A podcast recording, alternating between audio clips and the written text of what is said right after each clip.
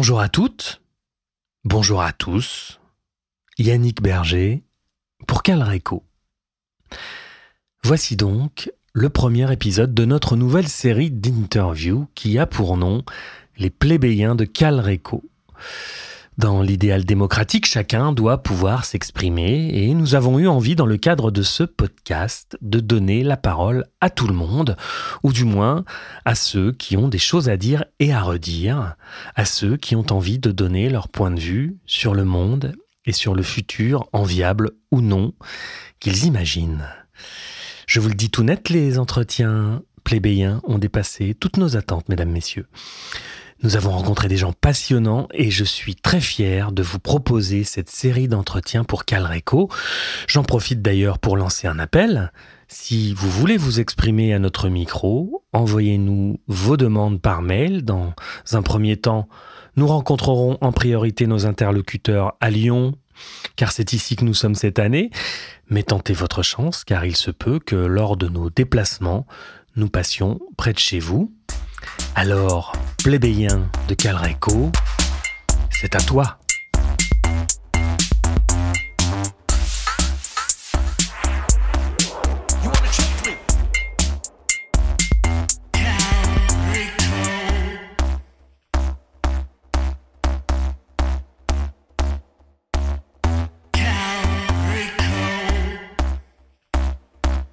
Je m'appelle Thomas Cotlareg, j'ai 43 ans. J'habite à Lyon et euh, je suis scénariste de bande dessinée et vidéaste. Et puis aussi musicien à mes heures.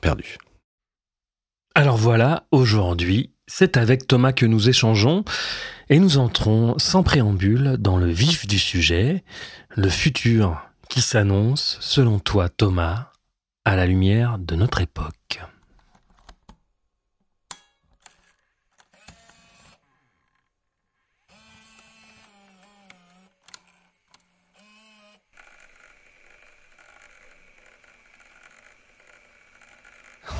C'est vrai que c'est pas une question qu'on se pose si souvent que ça, parce que je pense qu'elle est peut-être un peu, enfin, le présent est déjà assez angoissant comme ça pour devoir se poser cette question. C'est, euh, vraiment rentrer dans de nouvelles angoisses qui vont être encore plus fortes.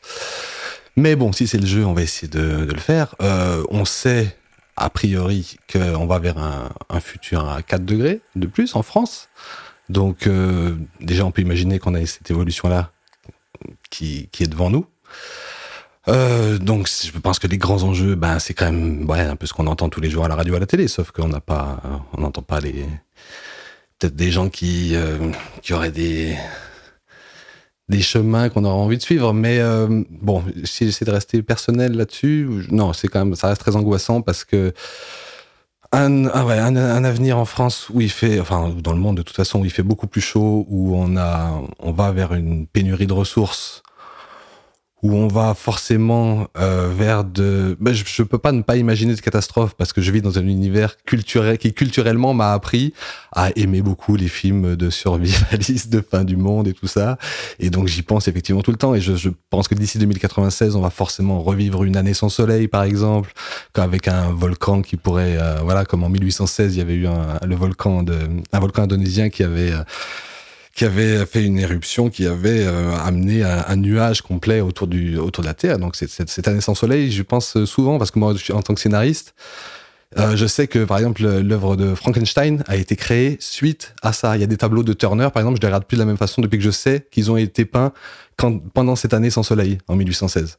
Et je pense vraiment qu'on va vivre ce genre d'événement. Donc je, à un moment donné, je me, je me renseignais beaucoup sur les volcans qui vont péter. Est-ce qu'il faut que si jamais ils pètent sur l'équateur, bah, c'est beaucoup plus dangereux parce que les vents les, les dispersent plus. Alors je regardais les chambres magmatiques. Donc voilà, je, je, je pouvais rentrer dans tout un tas de, de détails comme ça parce que ça nourrit aussi ma création. Donc il y, y, a ça, mais je pense qu'on va vivre aussi un nouveau Fukushima. Je nous imagine totalement vivre avec euh, des dosimètres sur nous. Euh, je pense qu'on va vivre des catastrophes de cet ordre-là, c'est sûr. L'astéroïde, je pense pas, mais euh, et encore, je sais pas. Mais vu que tout avance de façon exponentielle, de toute façon, les peurs vont avancer de façon exponentielle aussi. Donc bon, ça c'est pour la partie un peu noire, mais je pense que je pourrais la, je pourrais en rajouter encore beaucoup. sur la partie euh, ouais angoissante. Euh, je vais revenir un peu plus dans le réel en disant que moi, ce que je crois vraiment, c'est euh, bon, c'est peut-être un niveau plus du quotidien, mais qu'on va vers un univers de low-tech. Je crois vraiment à la low-tech, c'est-à-dire que je vois pas comment ça, ça peut s'arrêter. On va pas revenir à une civilisation pré-industrielle. Donc, mais par contre, on n'aura plus les ressources minières, on n'aura plus l'énergie de la même façon en tout cas. Donc, il va falloir qu'ils adaptent tout ça. Donc, on va vers un truc de low-tech où on fournit soi-même sa propre énergie, où on va devoir tout réduire, aller dématérialiser le plus possible de choses aussi, j'imagine. Euh, là, on entend déjà qu'ils ont, inventent des nouvelles, euh, la RAM, la résistive RAM, euh, random access memory, là, pour avoir, euh, pour avoir 4 Tera sur son téléphone avec le même emplacement de, de processeur, quoi. Donc, je pense qu'on va quand même encore, il y a des bons technologiques, hein, vous savez, qui avancent comme ça à chaque fois de façon exponentielle. Je pense qu'on va vers la miniaturisation de quelque chose et, euh, et qu'on va pas s'en passer de ça. On va, on va pas pouvoir s'en passer parce qu'on est rentré dedans et euh, on va pas revenir à une civilisation du, du, du moulin et, euh, et de la roue quoi. Hein. Je pense qu'on va garder ça, mais il y aura plus assez d'énergie. Puis il y aura, je vois pas comment euh, les data centers vont prendre tout 70% du mix énergétique mondial. Je pense pas que ce soit, enfin, je le vois pas, c'est pas possible. Il y a pas les ressources pour faire ça. Donc par contre, on aura besoin de tech pour euh, pour continuer à, à survivre ensemble je pense qu'on aura besoin de ça parce qu'on aura besoin de ces algorithmes qui nous auront, dans lesquels on, on aura, les nouvelles générations vont apprendre à vivre là-dedans. Donc ça sera tellement naturel qu'elles pourront pas s'en passer. On pourra pas revenir avant. On voit bien comment euh, vous laissez des jeunes 48 euh, heures sans Internet. Euh, c'est très difficile les, les premières heures pour eux, quoi. Donc, et puis même pour une façon de vivre ensemble, je pense que à, à 11 milliards, il va falloir une logistique très très très très précise, quoi. Et je crois que la machine sera là pour euh, nous aider. Enfin, je sais pas, je parle un peu. Euh, c'est très dur de faire de la prospective hein, comme ça, mais euh, c'est un peu ce que j'imagine. En tout cas, c'est assez, c'est assez, assez noir, ouais, assez sombre.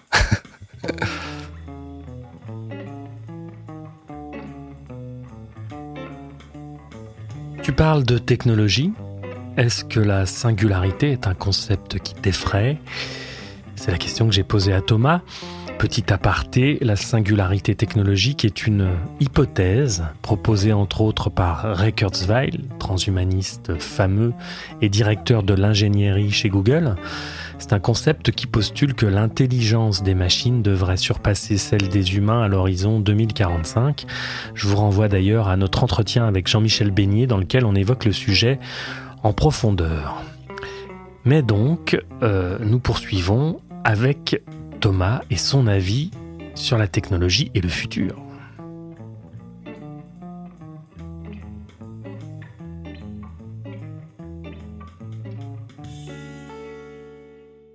Bah, tant qu'on peut enlever la prise électrique, j'ai envie de dire non. Pour l'instant, c'est pas du tout des choses qui me font peur. Ça, non, ça c'est. Même si j'imagine que le futur est de toute façon quelque chose qui est déjà pré-scénarisé par nos créateurs, nos auteurs. Euh, honnêtement, 2096, c'est quoi? Ça doit être un film comme Prometheus de Ridley Scott? Bon, ça, j'y crois pas du tout. Et euh, non, je pas, je, je m'intéresse pas beaucoup à la singularité. Pour moi, ça me parle pas beaucoup. Singularité, je sais pas trop. Euh, enfin, j'imagine un peu le concept, mais euh, ça me parle pas, ça me sert pas moi. Euh, au niveau de la machine, non, vraiment, j'ai un, truc très rationnel par rapport à ça. Tant qu'on leur laisse pas gérer complètement des villes entières et tout, je, vois même pas comment c'est vraiment possible. C'est pas, pas quelque chose qui me fait peur. Ce sera toujours des assistants personnels. Je pense plutôt que ça va amener une sorte de, une certaine forme de médiocrité dans le monde, en fait, enfin, au sens de très moyen, quoi. Tout va être très uniformisé. Hein. Enfin, en tout cas, c'est les premiers exemples que je vois avec euh, les IA, les, euh, les chats GPT et tout ça. C'est que ça uniformise, un langage qui a une syntaxe parfaite, un orthographe, parfait, mais aucune imagination, aucune idée. Euh, enfin, voilà, que quelque chose de, de l'ordre de la prédiction. Ben voilà, pour les machines, la dangerosité.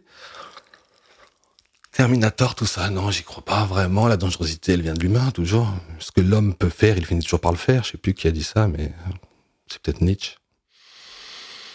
À la lumière des entretiens que nous avons déjà faits, j'ai pu observer qu'il y a deux tendances, deux voies qui semblent se dessiner. La tendance lourde, capitalisme et technologie, transhumanisme, et la voie souterraine, plus organique, plus humaine, qui envisage un retour à une certaine indépendance, une vision plus collective, des groupes humains qui se rassemblent et s'harmonisent par affinité et qui s'autonomisent par rapport au capitalisme. C'est mon esprit de contradiction qui va parler, mais je ne fais pas la dichotomie humain-machine j'ai l'impression que la machine, c'est qu'une extension, une extension, mais c'est, presque de l'humain. En tout cas, c'est de la nature. Comme on a toujours fait, on a compris récemment, enfin récemment, on a compris que la différence nature-culture, en fait, tout est de la nature. Pour moi, aujourd'hui, ça, c'est des, c'est des vieux, c'est comme les, ouais, c'est des sortes de vieux concepts qui m'aident plus à penser de la même façon. Enfin, je pense plus de cette façon-là. Euh, je crois que les machines sont juste euh, une extension de la, de l'humanité, quoi. Donc, euh, c'est un peu. Voilà, il n'y a pas deux entités différentes. De toute façon, quand on me dit euh, il y a deux choses différentes, deux voies différentes, euh, je, serais tenté de prendre celle du milieu. Donc, je pense qu'il faut revenir à. Il faut, il faut mélanger tout, tout ce qu'on peut, faire le plus possible de transversalité entre toutes les informations qu'on récupère pour arriver à se faire une idée et euh, il faut aller prendre dans l'éthologie comme il faut aller prendre la sociologie, tout ça. Peut-être qu'effectivement que gérer un pays de 70 millions de personnes, c'est beaucoup moins, c'est beaucoup moins aisé que, que, de revenir à des tribus un peu plus, euh, un peu plus, un peu moins nombreuses, quoi peut-être que oui, euh, le village parfait, il est entre 150 et 1000 habitants et c'est avec ça qu'il faut faire. Donc euh, j'imagine qu'il y aura des résiliences comme ça, mais qui vont peut-être amener des. J'imagine bien des, endroits en France euh, qui reprennent leur indépendance, la, Bretagne par exemple, ou des ou d'autres d'autres ZAD qui soient un peu plus grandes par exemple, ou des millions de ZAD peut-être. Euh, et en même temps, aujourd'hui, on vit tous dans cet état où la majeure partie arrive encore à bénéficier euh, des soins, de tout ce que peut lui amener la collectivité. Comment on va s'en séparer de ça? Comment le marché va euh, essayer de se, séparer de ça? Je ne sais pas si en, France, ils vont y arriver si bien que ça. On sera peut-être les derniers à avoir encore un peu de, voix devant nous.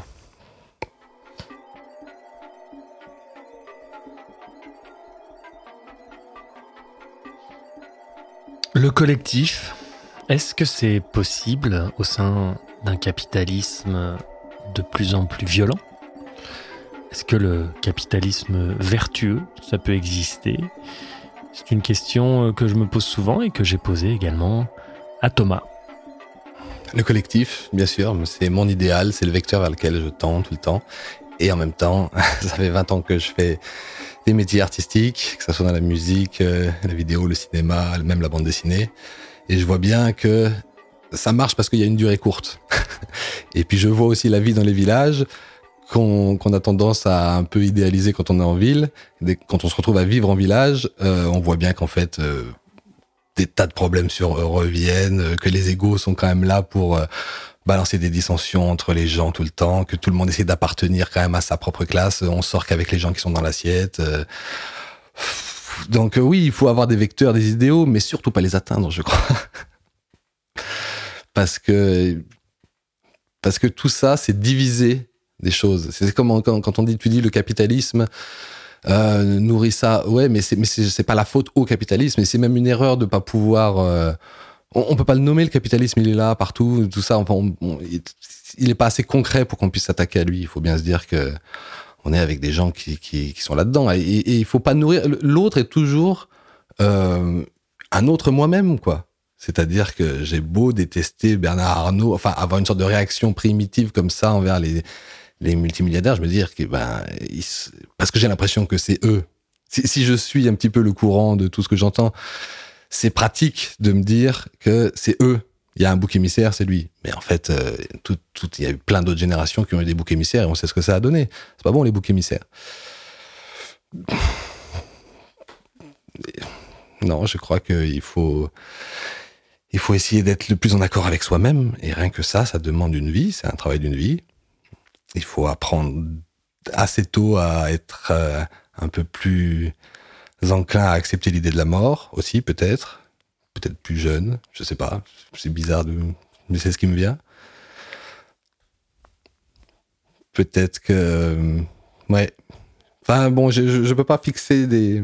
Enfin, j'ai compris que ça avait pas de fin, ça, de, fixer vraiment des ennemis, tout ça. Il faut se fixer des objectifs qui sont atteignables et, euh, et puis essayer, dans une moindre mesure, de, enfin, dans, des, dans quelque chose qui est à notre mesure, d'agir d'agir plus que de parler, je pense. Parce que c'est des tout petits actes qui font, euh, qui font beaucoup de choses. Et puis ça veut dire euh, être euh, ouvert aux gens que vous rencontrez dans la rue tout le temps, même s'ils ont le, nez dans leur téléphone et qu'ils sont, ils sont vraiment complètement fermés dans leur propre bulle. Essayer de casser ça, casser ça. La poésie nous a appris que voilà, on peut fabriquer des choses. Hein. Poésie, ça vient de poiein, c'est la fabrication de quelque chose. Et ben, il faut fabriquer sa vie, il faut fabriquer ses relations avec les autres. Je crois que c'est la seule façon qu'on peut avancer. enfin, c'est de cette façon-là qu'on peut avancer. Il faut fabriquer, fabriquer des choses. Fabriquer des choses avec les gens, la poésie, le sens, le sens de l'art. Est-ce que l'art sera important dans le futur? Est-ce qu'il est important? Est-ce qu'il change la vie des personnes? Ou n'est-ce qu'un amusement passager? Une façon de nous sortir de cette réalité cruelle? L'art, donc? Alors pour le futur, moi je pense que, enfin, je vois depuis quelques temps, depuis 5-6 euh, ans, j'ai l'impression, alors bon, je m'intéresse surtout à la musique et au cinéma, mais euh, en tout cas en musique, il se passe quelque chose. Il y a plein, il y a une nouvelle jeunesse qui est arrivée. Il y a de, on pourrait croire qu'il y a une uniformisation de la musique pop et tout ça, ou de, des chants, enfin que le marché a bien repris l'affaire. Et j'ai l'impression que j'entends de nouvelles choses. J'entends beaucoup plus de choses qu'avant. Alors peut-être que je me trompe, peut-être qu'un bon ingé son me dirait, euh, tu sais, on a perdu beaucoup de, de dynamique ou de fréquence, je sais pas, mais euh, j'ai l'impression que j'entends des choses nouvelles qui, qui là, qui là pour le coup, qui me font vraiment croire au, enfin, qui me donnent de l'espoir. J'entends aujourd'hui des, des, artistes qui font de la musique microtonale. Bon, c'est peut-être une niche, mais moi, ça m'ouvre des sensations incroyables quand j'en écoute.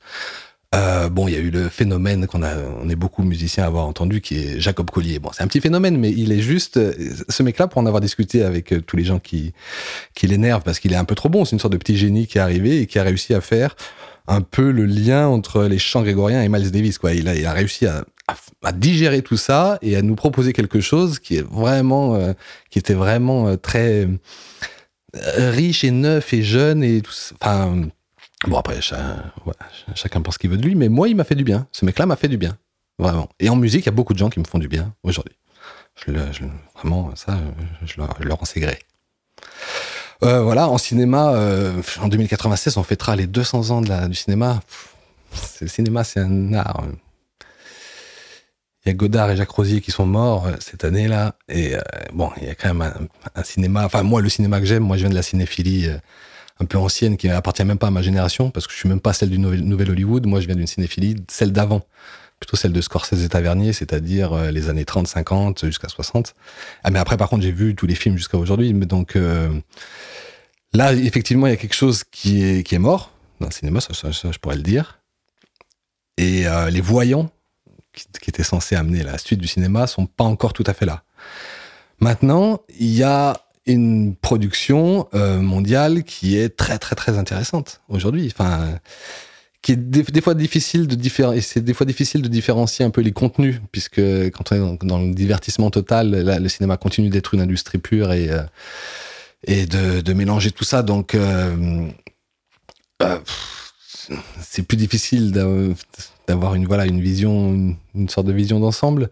Mais euh, mais quand même, les, cinéastes continuent à me à m'émouvoir, à, me à me faire du bien chaque jour, à m'orienter. ils sont un refuge, mais ils sont aussi une ils ont un potentiel. Enfin voilà, les films qui nous sont proposés, s'il ils me font du bien quoi du bien. Donc ça, ça, ça, m'aide encore. Je crois que la voie de l'art, celle-là est la, voie de l'enfance, voir ses enfants grandir, et puis euh, voilà, ça, ça donne... C'est ça qui, qui empêche d'avoir de l'angoisse, outre mesure. Cinéphile, Thomas, scénariste, intéressante analyse, Antoine Goya peut aller se rhabiller. On parlait tout à l'heure de science-fiction. Il me semblait que les futurs dystopiques faisaient partie de ta culture. En ce qui concerne le background cinématographique de Tavernier ou Scorsese, on n'y est pas vraiment. Quelle place la science-fiction, donc, tient dans ta vie culturelle et cinématographique? C'est mon bonbon quotidien, c'est sûr. Euh, mais les grands films qui m'ont nourri, c'est pas la SF. La SF, c'est vraiment...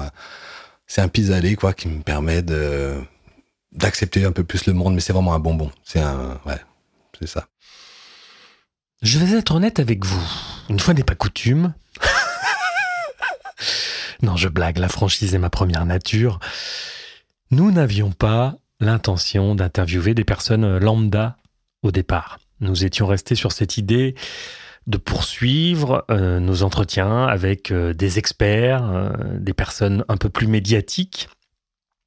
Et un jour de cet été, alors que j'étais chez Stéphane, donc Stéphane Terris, un son de Calreco, Thomas est passé et nous avons eu cette discussion sur l'avenir, le nôtre et celui du monde. Et puis l'idée nous est venue naturellement de l'interviewer. Nous avions un micro et un bon préampli à disposition, alors euh, un peu à l'arrache, nous nous sommes lancés. Et c'est de là qu'est née cette idée de série des plébéiens de Calreco. Cet entretien est donc le premier que nous avons fait. Il a tourné à la discussion et c'est pour ça que vous entendrez certainement par-ci, par-là nos voix à Stéphane et à moi-même derrière celle de Thomas. Et Stéphane, justement, a posé des questions. Et celle qui suit euh, concerne l'éducation de nos enfants face au monde qui s'en vient. Et Thomas, de poursuivre. Comment on est parent Comme le reste, il faut pas se poser la question. Il faut faire. On réfléchit un peu petit à petit et puis, euh, et puis on avance et on voit au jour le jour. Je m'intéresse à toute, euh, à toute forme de pédagogie, tout ça, mais, mais en, la, en les mettant à l'épreuve du concret, du mur, du réel. Euh, j'ai pas de j'ai pas de solution tout ça et vous pouvez pas réfléchir et analyser ce que vous êtes en train de faire avec les enfants. Et les enfants sont justement des bulles. J'utilise beaucoup le mot bulle. C'est des bulles qu'on n'arrive pas à, à, modeler. Il faut surtout pas essayer de les modeler. Donc euh, euh, non moi je les observe. Je les observe les enfants et c'est eux qui m'apprennent je crois. Enfin c'est ma fille qui m'apprend à être père et le cinéma aussi m'a aidé, le euh, père. Non, je me projette pas, c'est-à-dire que j'ai pas d'argent pour l'avenir de ma fille et ses études, par exemple. Ça, c'est bien une question concrète. Si je me projetais, eh ben, j'aurais peut-être un autre métier, j'aurais accepté de vendre des poils Tefal et puis, euh, ou de vendre l'image de Bouygues et accepter des pubs à 40 000 balles pour vivre de ça et puis pour pouvoir offrir un permis à ma fille et tout ça. Et ça, je l'ai pas fait. Mais est-ce qu'il faut, enfin, ça me fait, ça me fait un peu peur de penser. En 2096, bon, je vais avoir une pensée très égoïste, mais j'aurai 116 ans, donc je ne serai plus là, je serai dévoré par les vers, ou enfin, je serai en cendres quelque part, ou je sais pas. Donc, c'est pas du tout après moi le déluge, mais c'est, je veux bien, il faut penser aux générations d'après. Mais j'ai l'impression que ça nourrit aussi, vous savez, le discours euh, long-termisme des, gens qui disent mais attendez, du coup il faut, c'est pas à nous qu'il faut penser, c'est aux autres, et donc du coup il va peut-être falloir que, euh, oui, qu'on sélectionne un petit peu les gènes pour la suite de ce qui va arriver. Waouh, ce discours-là me fait très très peur et encore plus que le reste. Donc, euh, occupons-nous déjà de maintenant. Et oui, effectivement, il y a des choses à faire et peut-être qu'il va falloir peut-être qu'il va falloir bombarder, faire exploser des avions s'ils n'ont pas compris le truc que ça c'était 35%. Ben voilà, c'est plus des des couper les flux en coupant les, les en mettant des, des, anneaux sur les cathéters pour arrêter les les trains, mais peut-être faire exploser, occuper des occuper des, des aérodromes, des aéroports. C'est d'ailleurs déjà ce qui se passe aujourd'hui. On voit bien que la contestation, elle se passe avec le corps des gens. Ils ont tout fait, ils ont fait les pétitions, ils ont fait les ils ont fait tout ce qu'ils pouvaient, ils ont attaqué en justice, il n'y a rien qui marche, il n'y a plus que leur corps. Maintenant, les gens se couchent sur l'autoroute pour arrêter les gens, pour leur faire prendre conscience de quelque chose. Les, euh, les activistes en, Hollande, ils arrivent, ils y vont tous en vélo sur, pour faire arrêter de faire voler les jets privés. Ben ouais, il nous reste plus que notre corps pour se, contre ça, quoi. Pour, donc c'est ça qu'il va falloir faire. Si, si vraiment tu veux lutter contre les 4 degrés, euh, c'est ça qu'il faut faire.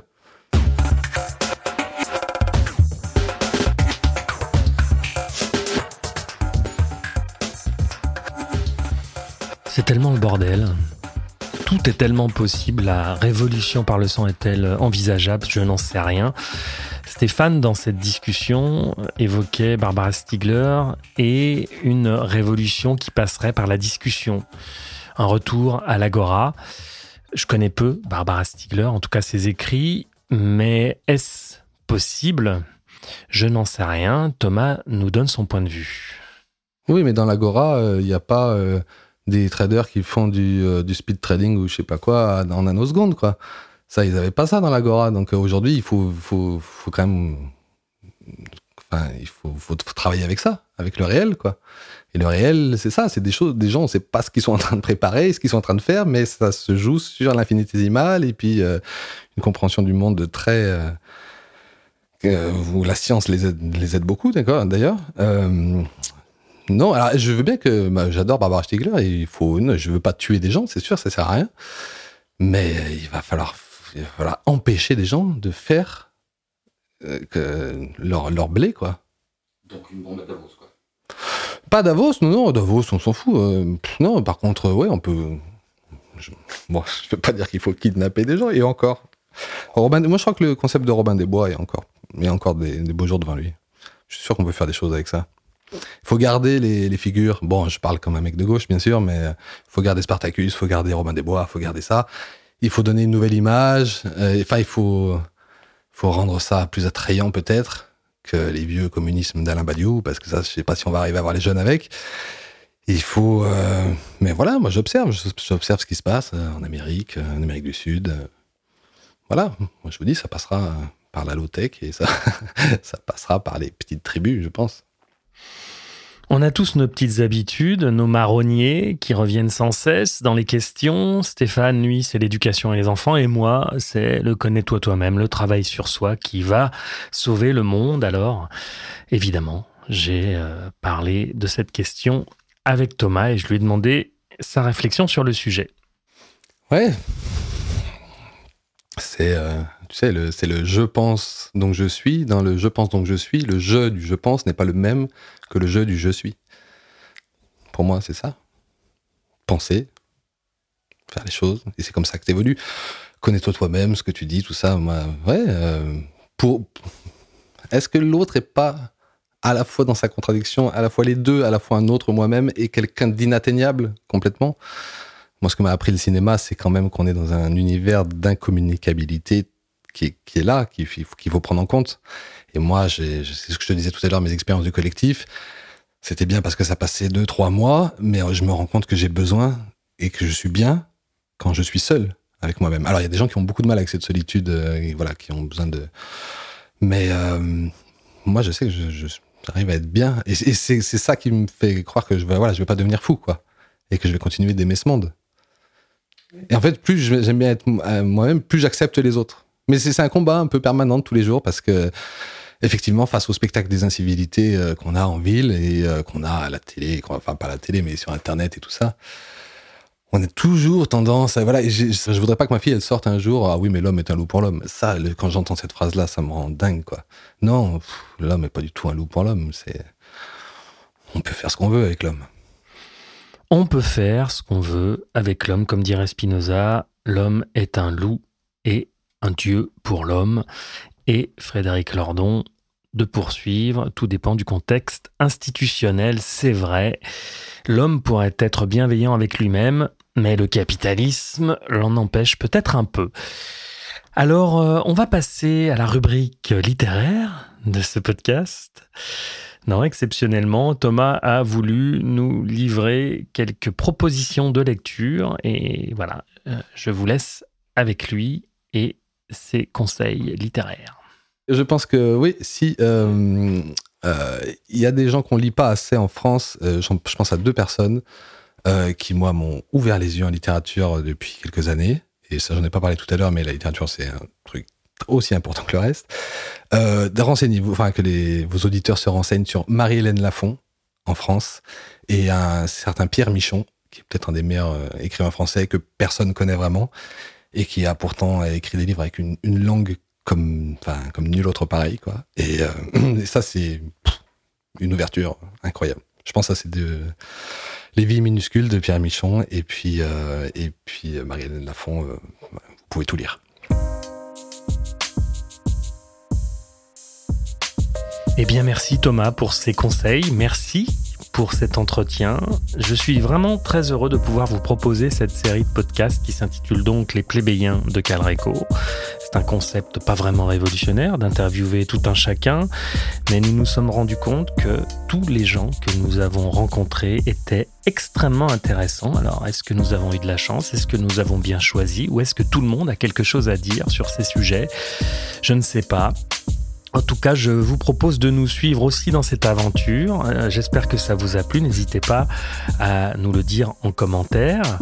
Et puis, euh, vous pouvez évidemment continuer à écouter les interviews de personnalités puisque nous allons continuer. Euh, pas plus tard que la semaine prochaine, vous pourrez entendre le prochain. Eh bien, voilà, nous sommes au bout. Euh, je vais vous faire le topo habituel. Hein. Nous avons choisi de ne pas monétiser nos contenus parce que dans notre idéal, nous ne souhaitons pas être dépendants des plateformes ou des annonceurs pour financer notre projet. C'est pas vraiment évident de garder cette ligne et peut-être euh, que nous finirons par craquer, qui sait. Rien n'est exclu, mais pour le moment, notre choix est de tenir cette indépendance en comptant sur votre accompagnement pour grandir et continuer à proposer du contenu que nous espérons de qualité. Nos seules sources de revenus sont donc vos dons. Si vous voulez faire un pas de plus avec nous, rejoignez-nous sur Patreon, que nous avons bien l'intention de développer. Nous aimerions en faire un lieu de rencontre et de discussion, avec bien sûr aussi du contenu supplémentaire et inédit. Le lien est dans la description. Vous pouvez nous soutenir aussi via PayPal ponctuellement, et bien sûr, ce qui nous aide beaucoup, ce sont vos partages, vos commentaires et vos likes sur TikTok et Insta où vous pouvez également nous rejoindre. En attendant, je vous le dis tout net, prenez le temps, respirez et surtout, n'oublie jamais que tu vas mourir.